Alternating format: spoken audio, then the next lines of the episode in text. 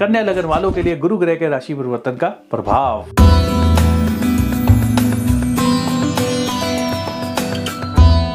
कन्या लगन वालों के लिए गुरु राहु का जी राशि परिवर्तन आठवें भाव में है उसके भाव में आने से कुछ लोगों को धन की प्राप्तियाँ जो है वो ज़रूर होंगी।